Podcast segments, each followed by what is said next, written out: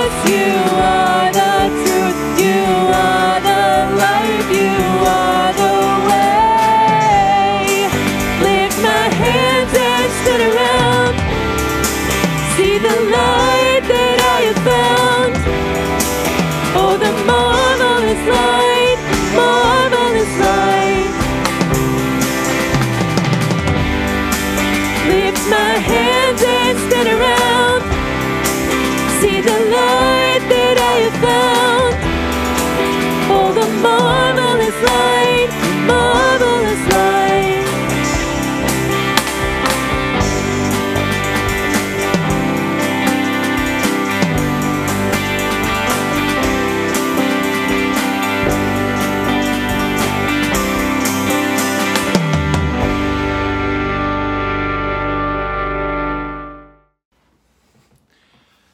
As we come to this time of communion, I wanted to take a moment and talk a little bit about what's going on in our country right now.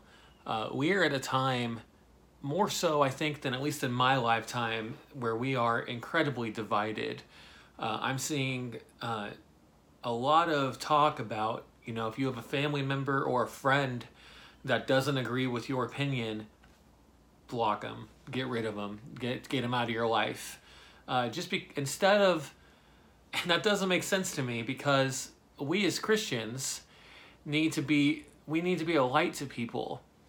And the number one thing that you can do or that you have to do in order to be a light for someone is you have to be able to say no I, I can understand where you're coming from and then talk it out as christians we need to be listening and we need to be good stewards of of god we have to show people that we are uh, we are here for them we are loving we are kind all these things because we know the thing that separates us um, from others in that in that regard is that we know that we've all sinned and fallen short of the glory of God. So we don't deserve any of that. We don't deserve any of His love or any of His mercy. It makes me sad to see uh, kind of friends that I've had for years turning on each other um, because of one opinion. Now, granted, some of those opinions can be can be kind of life altering opinions, and you know maybe it is good. It maybe it is right for them to not associate anymore. However, you we should still try. We need to try to reach out to people and show them God's love and God's grace. I'd like to read um, from 1 Corinthians 11 28.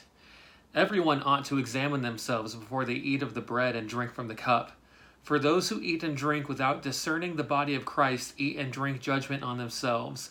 That is why many among you are weak and sick, and a number of you have fallen asleep. But if we were more discerning with regard to ourselves, we would not come under such judgment. Nevertheless, when we are judged in this way by the Lord, we are becoming disciplined, so that we will not be finally condemned with the world. This week, um, have those uncomfortable conversations. If you're if you're worried, an opinion that you have or an opinion that somebody else has is going to damage your friendship, you need to talk about it. But first, before you do that, you need to preface it and say, "I love you, and you know that, and I have all I, I have all the love in the world for you because I have all the love in the world from God, which I know that I'm not deserving of. Let me pray with you. Let me talk to you." all these things in a world where we are divided and we are we are separating ourselves this is the perfect time for us to come together and show why God's love is so special and why we are so we are so uh the only word I can think of is spoiled. We're so spoiled to have God's love and to have that upon us. Um, be a light unto the world. Go out and, and, and help people. You know, take a moment to understand their perspective. Don't judge them for it. Um, I think we should pray. Dear God, I want to just reach out to everybody that's watching this right now or listening or whatever. Give us, as your people, the strength to be able to to stand up for what we believe in and and and be able to be welcoming and not stand up with an iron fist or or stand up in oppression or, or antagonistically, but to stand up in arms with one another and and show people your love. This is the this is the time. If there ever was a time in our lives to show the world God's love, this is it. And help us to not let this chance pass by. If there's an awkward conversation or some a situation that's going to make you uncomfortable, make us uncomfortable, give us the strength to overcome that and be able to talk about you. Because ultimately that's what all of this is about. Every it's all about you. Um, we are put on this earth to worship you. Help give us the strength to be able to overcome uh, the fear we might have of losing a friend losing a family member any of that. We are able to stand up um, for your people and I, I, pray that you're able to reach out and touch the lives of those people this week. Give us, give us eyes to see and ears to hear. Just like the song says, I, I, we want to see the world through your eyes. In your name we pray. Amen.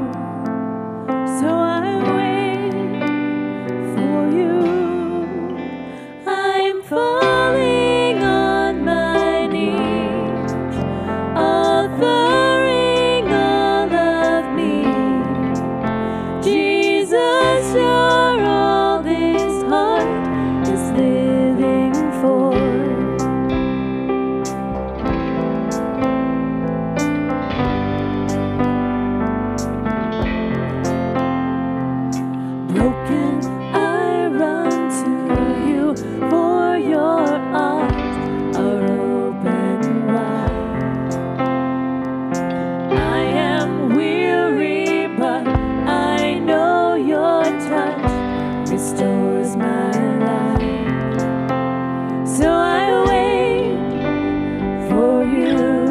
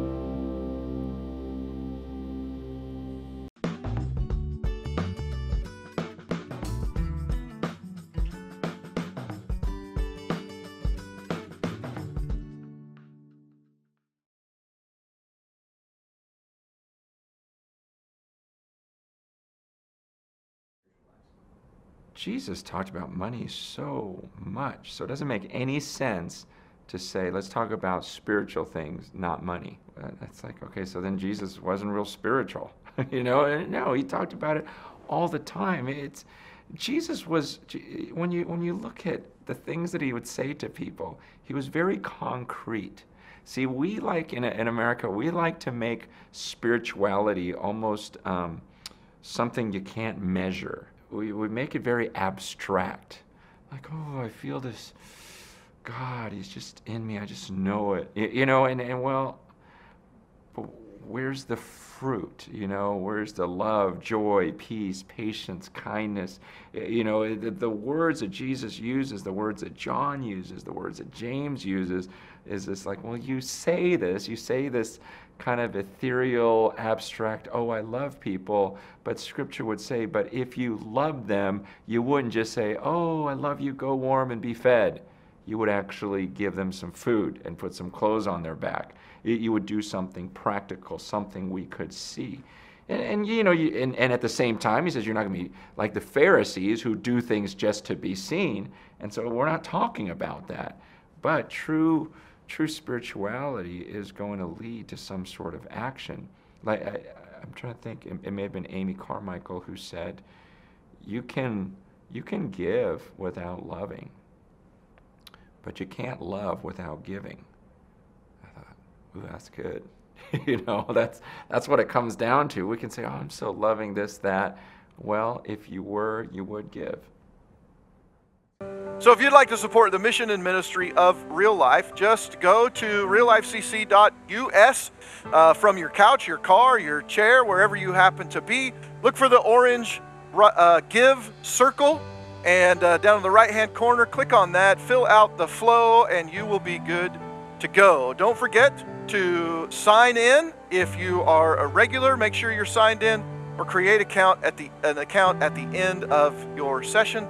And then that way, all the information will be saved. It'll be easier for you to give the next time. Let's pray. God, thanks for loving us and for giving so much to us.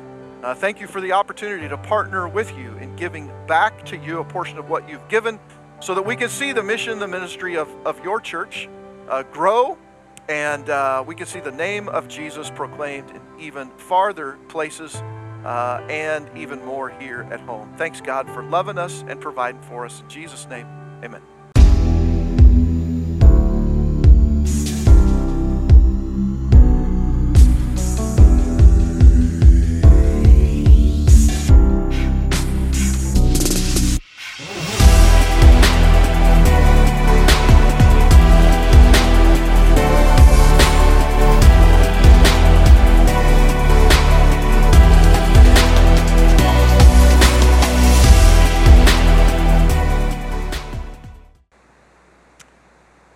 In the papers of Martin Luther King Jr., you will read this sentence We realize that we stand surrounded with the mountains of love, and we deliberately dwell in the valley of hate. You know, there has been division always in There has always been division. Since Cain killed Abel over a sacrifice that had nothing to do with him, mankind has been at odds with itself. From Dr. Seuss and the star bellied Sneetches, who would have nothing to do with the uh, non star bellied Sneetches, to the current national catastrophe over color today, we've never been able to consistently get along. Now, some of that division is legitimate. If you know someone of color, you know someone who, at some point in their lives, probably more than once, probably very recently, and potentially daily, have been looked at funny, had someone lock their car door because they saw them near, seen a parent hold a child a little bit tighter because you walked by, or maybe even yelled racial slurs and comments from their vehicle. But it doesn't just have to be the color of skin that separates us. We'll fight over which coronavirus tactic is the best. We'll fight over whether you should or you shouldn't wear a mask, whether you should distance or not. We'll argue and draw sides and die on our hill for just about anything. Which makes me wonder Why? Why are we so willing to fight with one another? What is it that causes us to, to fight over things that are stupid and inconsequential, like the shade of someone's skin? And then I have to laugh a little bit because I actually know exactly why we do that. And it's pretty simple. In fact, it's so simple, it's our bottom line today. Satan wants us separate. Satan wants us to, to distrust one another, to accuse and point fingers and call names. He wants us to think that we're right and everybody else is wrong. He wants us to deal in absolutes like you always or they never. He doesn't want us to question, he wants us to quarrel. He doesn't want us to show grace, he'd rather see us get out our guns. He, do, he wants us to fight, not to figure things out. And he doesn't care what we fight over just as long as we are fighting. Jesus said that the thief, speaking of Satan, wants to steal, kill, and destroy. But he said that, that he, Jesus, had come so that we might experience real life. And so Satan wants us separate, but Christ wants us for community But both community with each other and community with, with Him, with God the Father, God the Son, and God the Spirit. And so in the book of Acts, we have the story of the beginning of the church and, and the church age, which continues even today. In the first week of the series, we talked about the important uh, the importance of receiving not only the message of Jesus on which we believe, but that we also need to receive Holy Spirit, who gives us the ability to look more and more like Jesus every day and, and gives us the desire to do the things that God calls us to do. Now, last week we discussed how we are to respond to the message of Jesus as the King of God's kingdom by walking out our purpose and doing that in His power in order to fulfill His plan. But we haven't yet talked about what to do when Satan puts up a fight. The followers of Jesus on the day of Pentecost were all together when Holy Spirit came and Peter preached the first good news message about King Jesus. And on that day, 3,000 people came to believe in Jesus and then were baptized as a, a, a, sign, a symbol of their repentance and their faith. Peter said that because of that, their sins were forgiven and they received the Holy Spirit. We talked about that in week one or last week. Now, uh, uh, uh, one day or a few days or within a week, we're not really exactly sure. But Peter and John are on their way to the temple. So they've preached to all those people. The church is now 3,000 plus. Peter and John are on their way to the temple when they meet and then heal a man who was born crippled, or at least uh, from near birth had been crippled. We know that it was more than 40 years. When Peter and John meet him, Peter uh, says, uh, Get up and walk in the name of Jesus. And so the man gets up and goes with Peter and John into the temple. And he's shouting and he's praising God and he's excited because he can walk for the first time in his life. Well, this uh, scene causes a bunch of ruckus in the temple, and it gives Peter the opportunity, just like on the day of Pentecost when God kind of drew a crowd, this healing draws a crowd, and Peter is able to preach Jesus to these people that were there that day. And that's when we kind of want to jump in the story in Acts chapter 4. So here's what it says The priests and the captain of the temple guard and the Sadducees, that'll be important, we'll remember that for just a moment, came up to Peter and John while they were speaking to the people. They were greatly disturbed because the apostles were teaching the people, proclaiming in Jesus the resurrection of the dead. And so they seized Peter and John and because it was evening, they put them in jail until the next day. But many who heard the message believed, and so the number of men who believed grew to about 5,000. They added two more thousand in that day.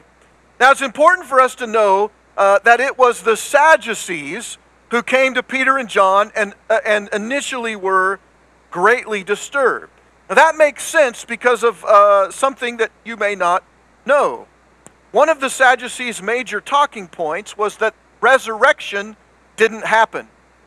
And, and so there's a a story, there'll be a story in, later in Acts where Paul stands before the Sanhedrin and he brings up resurrection and it gets the Pharisees and the Sadducees. Just in your mind, picture uh, Republicans and Democrats if you want. It doesn't matter, any two groups of people. And they begin arguing with each other, and kind of Paul takes the pressure off himself. So this is what's going on. The Sadducees believed that resurrection didn't happen. And so, as Peter and John are proclaiming in Jesus the resurrection of the dead, they get upset about that. Part of the reason they got upset was because the Sadducees helped kill Jesus just 50 days prior. And what Peter and John are saying is just not good for their spiritual business. So, simply because Peter and John were telling people that Jesus rose from the dead, which he did, and many of them saw that, which they all knew, right? Because this is not um, something new. This had been going on for about 50 days now. Lots of people had seen Jesus, lots of people had come to believe that he had, in fact, risen from the dead, and they believed that he was the Son of God. Now, they get Peter and, and John and they put them in jail overnight until the next day. Now, I'm going to confess to you this morning that um, I have never spent even a moment behind bars. Well, um, unless you count that time in high school, you thought something else was coming. When we took a trip down to San Francisco and I took a boat out to Alcatraz, and on the tour, uh, I got put in one of the solitary confinement cells and they closed the door. That was uh, pretty creepy. Anyway, there are literally today hundreds, thousands of people in literal jail cells all around the world simply because they believe in Jesus. I don't know if I could do it. I don't know if I'd be willing to, to be strong enough to endure that just for my faith. I find it interesting that Peter would later write, How is it to your credit if you receive a beating for doing wrong and endure it? But if you suffer for doing good and you endure it, that is commendable before God. And we can listen to what Peter has to say here because we know that Peter has spent time in jail for doing good. And he's endured it. Peter and John were suffering. They'd healed a lame man, and they wanted everybody to know how they themselves could find real life in Jesus. So here's what happens. The next day, the rulers, the elders, the teachers of the law, they met in Jerusalem. Annas the high priest was there, and so were Caiaphas, John, Alexander, and the others, the high priest family. These are, by the way, these are the same guys that were there that night, the middle of the night, when Jesus was brought before them. He'd been beaten and, and was sentenced there uh, in darkness. Um, they had Peter and John brought before them. They began to question them by what power or what name did you do this? So the Sadducees gathered the whole Sanhedrin together. And so, um, kind of think of it like this they were assembling the uh, Jewish Justice League. And they kept Peter and John in jail overnight just to find out. They say, How or why did you do this? In what name did you do this? Now, they had healed a man who had been lame since birth. Imagine, imagine that. Being jailed for doing something good for somebody. You help an old lady across the street and you get put in jail. You, you pay it forward at the McDonald's drive through and you buy the, the breakfast or whatever for the person behind you, and the cops show up and take you off to jail for doing something good. That's what's going on here. We- need to recognize that Peter and John did something amazing. They were simply being jailed because they had done it in the name of Jesus. Well, let's look at the next few verses. Then Peter, filled with the Holy Spirit, so he's, he's in front of the Jewish Justice League, right? All these people looking at him. And he said to them, Rulers and elders of the people, if we are being called to account today for an act of kindness shows to a man who was lame, and we're being asked how he was healed, well, then know this you and all the people of Israel.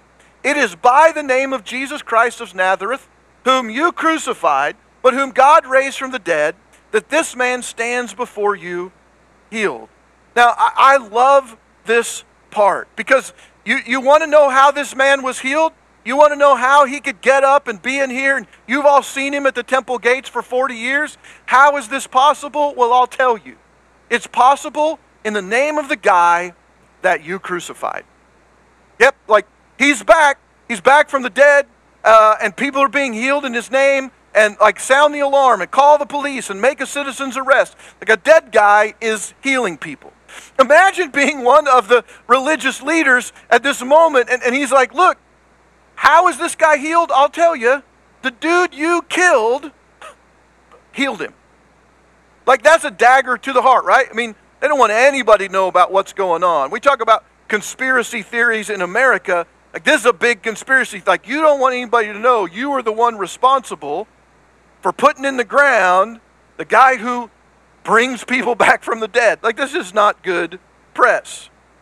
So the religious leaders really were just trying to eliminate the threat of Peter and John to their power. And, and so you can insert a Jeffrey Epstein joke uh, right here because it would fit. Like they just want to keep them quiet. Don't bring it up. Don't talk about it. You guys need to shut up because you're, you're putting too much pressure on us. There's too much light coming on us. So remember, the Sadducees don't believe in resurrection. So, but just by the fact that, that Peter is saying, look, this guy, Jesus, you killed him, but he came back to dead, this is upsetting their whole view of the world. So look what happens next. When the religious leaders saw the courage of Peter and John, remember, this was a, a big deal to come before the whole Sanhedrin and all of the high priest family. They realized that they were unschooled, ordinary men. And they were astonished, and they took note that these men had been with Jesus. Since they could see the man who had been healed standing there with them, there was nothing they could say. You think? Now, here's where it gets difficult if I ever get thrown in jail for healing someone, I have a feeling that when I was brought before the judge, when I had my day in court, I would not talk about Jesus. I think I would demand justice.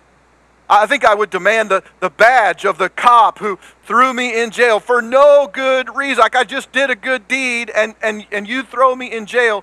That isn't right. And so I want uh, payback here. I want my day. But Peter and John didn't do that. In fact, I think they astonished the religious leaders because Peter and John didn't fight. They didn't get angry.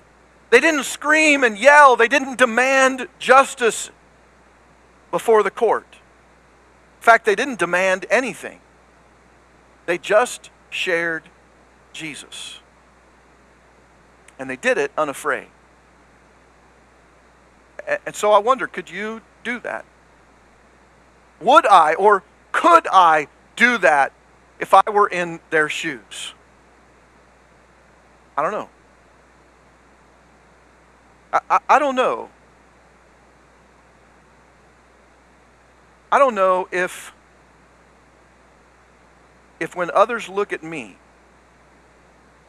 they take note that I'd been with Jesus. I hope so. Maybe not. Let's go to the next verse. Then they called them in again. So the religious leaders sent Peter and James out of the room. They conferred for a while, right? That's what you do. Then they brought them back in and they commanded them not to speak or teach at all in the name of Jesus. So, like, like they got the, remember the last verse we read, that said, the man who was healed was standing there, so they couldn't say anything. Well, this is what they're going to say. Look, I, we know you healed this guy. Just don't talk about Jesus anymore, okay? Like, could you just be quiet? Like, not bring it up, please? Peter and John replied, Which is right in God's eyes, to listen to you or to listen to him? You be the judges. As for us, we cannot help speaking about what we have seen and what we've heard. After further threats, the religious leaders let them go. They could not decide how to punish them because well, they hadn't done anything wrong. And all the people were praising God for what had happened. Look, all too often, we're busy fighting for our rights, so busy fighting for our rights, that we forget about our role in Jesus' kingdom. Jesus said that our purpose was to be witnesses for Him and that we'd receive power in order to do just that. And so maybe the reason we don't have Jesus' power is because we're too busy defending our platform instead of walking in His purpose. Uh, let that sink in. Maybe the reason we don't experience Jesus' power more in our lives is because we're too busy defending our own platform, our own position, our own rights, instead of walking in God's purpose. Peter and John basically told their parole board that they were going to keep doing what got them incarcerated in the first place. Not to get money, not to cause anarchy, but simply because the story that they had in Jesus was too good not to share. Again, today, we'll find people fighting over masks and science and vaccinations and freedom and taxes and which college or pro team is the best and, and what political party is right. But do we fight to share Jesus? Look, Satan wants to separate. And honestly, he doesn't care what it is that separates us, just so long as it works. So Peter and John were warned and released. Now, on their release, this is what happens. Peter and John went back to their own people, back to the believers, the disciples. They reported all that the chief priests and the elders had said, keep that in your mind, to them. When they had heard this, they raised their voices together in prayer to God. Now, Lord, they prayed, consider their threats, enable your servants to speak your word with great boldness. Notice that Peter and John didn't get right out of jail and jump on their Twitter feed or their Snapchat or their Sprinkle or their mom book or whatever it is and scream about the humiliation and injustice that they had just endured at the hands of the temple guards and the fascist leaders. They didn't say a single word about what happened to them. Instead, they talked about what was said to them. Stop preaching Jesus. Stop healing people in his name. So, what do they ask Jesus for? They ask Jesus, they ask God for two things. Number one, they said, Jesus, you handle them, consider their threats. Jesus, you, you pay attention to the threats that they're making. You pay attention to what their plans are and their plots are to get us to be quiet. You handle them. You deal with their threats and their hearts. That was the first part. And the second part they say is, but enable us to speak your word with great boldness. Basically, what they're saying is, God, don't let us worry about the threats. You just help us speak with boldness. Why could they say that? Because it wasn't about them. It didn't come from Peter and John. It wasn't about them. It wasn't for them. It was from Jesus it was about Jesus, it was for Jesus. And so, two cool things happen because of this. Look at the next uh, verse. After they prayed, the place where they were meeting was shaken, and they were all filled with the Holy Spirit, and they spoke the word of God boldly. Remember, that's what happened on the day of Pentecost in Acts chapter 2. All the believers were one in heart and mind. No one claimed that any of their possessions was their own, but they shared everything they had. And with great power, the apostles continued to testify to the resurrection of the Lord Jesus, which means they violated what the religious leaders told them to do. They kept talking. And God's grace was so powerfully at work in them that all uh, there uh, were no needy persons among them. Their prayer was answered. They were given boldness through the Holy Spirit to speak Jesus, and there were no needy persons among them. There was no injustice. At least there was no social injustice in their community. There was plenty of spiritual injustice. In fact, very soon we'll see a guy come on the scene and he'll begin to persecute and kill people simply because of their faith. But in this moment, because of their prayer, God responded. God responded big time. So, what do we do about this? I want to share some thoughts that God's been bouncing around in my head late this week. When Peter and John were released, they went right to prayer. They didn't stop off and see anybody. They didn't go check anything. They didn't, they didn't find a lawyer. They just went right to their community and they prayed. And they did that for really good reason because prayer accesses God's power for our lives. Prayer accesses God's power for our lives. But prayer brings to bear the power of Holy Spirit and the will and the ways of God into our lives. Prayer is an intersection between the physical and the spiritual. And when the faith community comes together in prayer, injustice, intolerance, insecurity, and instability gets swallowed up in community. When we pray, we access the power of God and we bring it to bear in and, and through our lives. I'm going to share another point with you here, but I want you to take this in the spirit that is given. Prayer accesses God's power.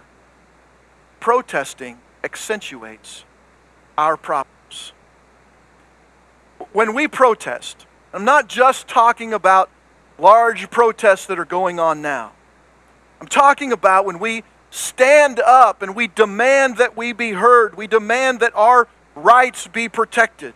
When we protest, what are we doing? We're drawing our focus, uh, uh, we're drawing or focusing massive attention to the problem. We're pointing out the problem. What we're doing is we're making the problem bigger because we're focusing on it. Professor Lewis Baldwin, who wrote the book Never to leave us alone, the prayer life of Martin Luther King Jr., said this in an interview. Dr. King taught us about the importance of prayer, not only as a part of our personal devotional life, but also prayer must be a part of any movement for social action. Now, listen. You and I have a moral and spiritual obligation to stand up against injustice whenever we see it wherever we're able. So I'm not saying that protests are bad, the protests that we think about today. I'm not saying that you shouldn't protest in an effort to bring about change. I'm saying that for the believer in Jesus, for the follower of Jesus, a follower with access to Holy Spirit power, we already have access to the most powerful tool against injustice. That's God. It's the Holy Spirit working in us and through us to, to, to impact others and to see lives changed and communities turned around. Sometimes I think protests do the opposite of that. Prayer accesses God's power, protest focuses on our problems. And look, we've been focusing on our problems for a long time.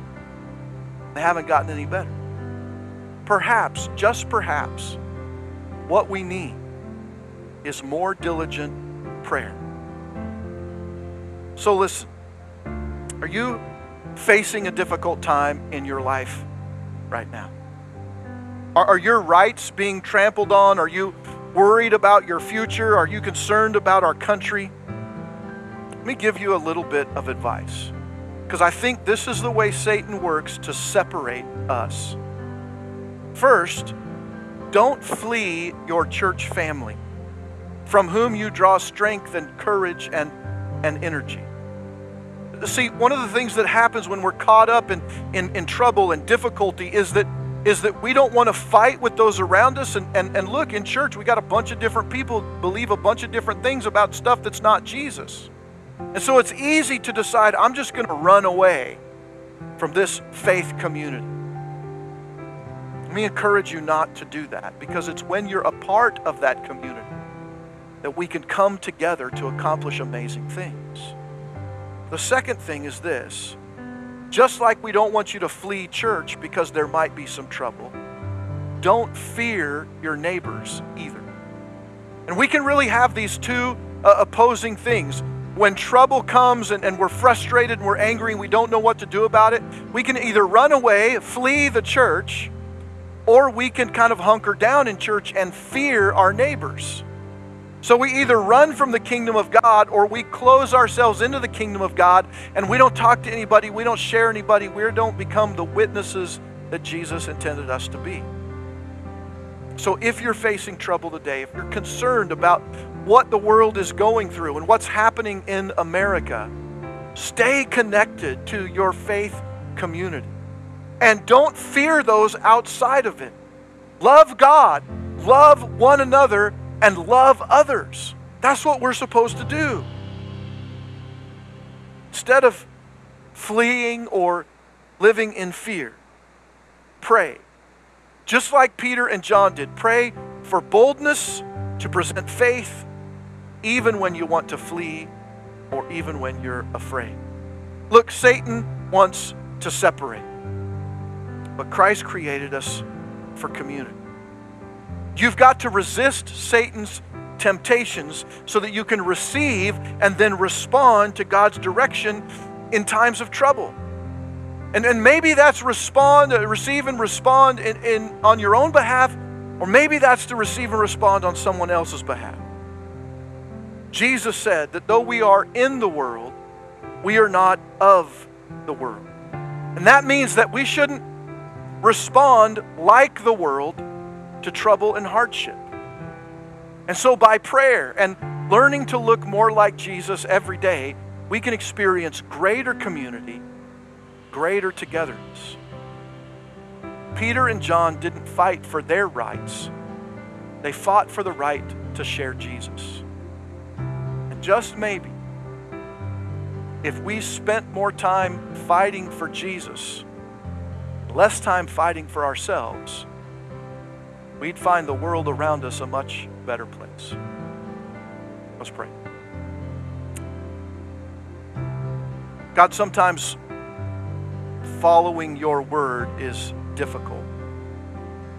Sometimes we recognize the injustice around us and, and it's hard to bear. And we want to stand up and, and we want to scream, you know, what, what about me? Yet, over and over in Scripture, we're told to turn the other cheek.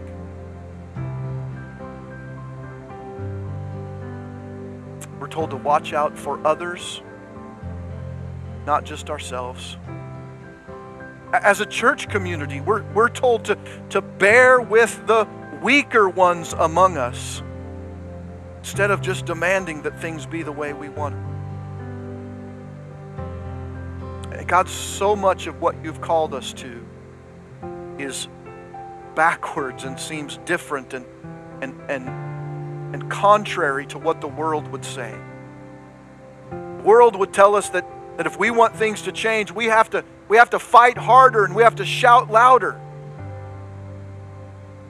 Yet I think in your word you tell us that if we want things to change, we have to spend more time going to you. And so, God, would you, would you just soften our hearts in this area? That, that we would not be those who would, who would just like die on every hill because, because we think we're right about everything. I think it was Paul who, who said, Wouldn't you rather be wrong than have the chance that someone might not hear about Jesus? So, God, would you bring us together in this kingdom, this community called church? Would you help us to, to stand up against injustice, but to do that in a way that, that points to your power and your purpose and your plan? And, and, and not just the things that we God, I, I pray, just as Jesus prayed, that the world would be one. just as Jesus is in God and God in, in the Son and the Holy Spirit, that, that we would be one together in Jesus and with you. That we might see unity among your creation in our day. God, bring that reality about. And do it soon. Jesus'. I want to thank you for joining us um, this morning. We have one more week of online only church, and then on the 21st, we'll be meeting back here in person and we'll be live streaming the service. And we'll be doing that at a brand new time, 10 a.m. And so we want you to join us uh, there. Now, next week, it's going to be even a little bit more different, and you'll see why if you tune in um, next Sunday morning, either 9 uh, or 1045. Uh, service is going to be a little different, and I'll explain why then. Uh, but then on the 21st, join us for Father's Day. We got a couple of good things uh, happening. Uh, got some maybe some food stuff happening, and we're going to give away some gift cards. And so, um, hope that you will join us on the 21st, either online or in person at 10 a.m.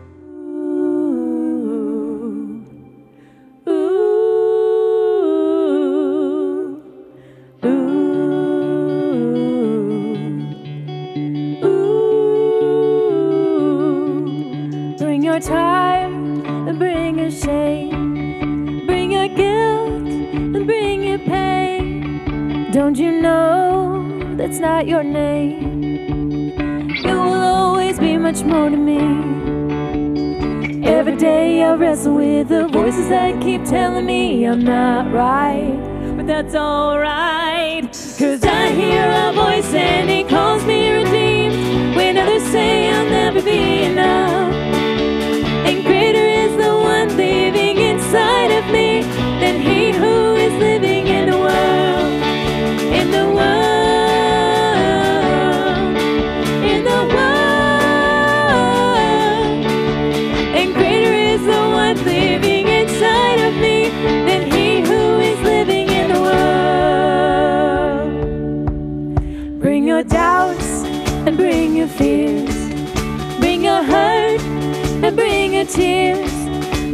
no condemnation here. Mm, you are holy, righteous, and redeemed.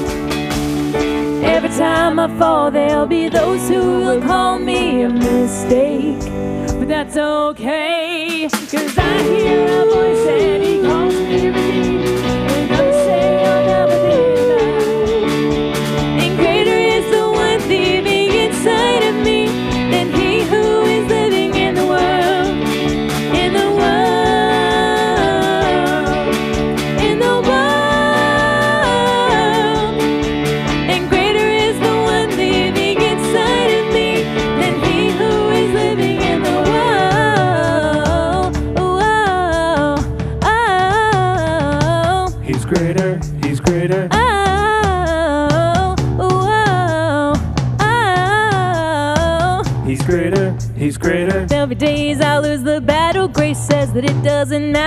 the cross already won the war. He's greater, he's greater. I am learning to run freely, understanding just how he sees me, and it makes me love him more and more. He's greater, he's greater. There'll be days I lose the battle. Grace says that it doesn't matter, cause the cross already won the war. He's greater, he's greater. I am learning to run freely, understanding just how he sees me, and it makes me love him more and more. He's greater, he's greater.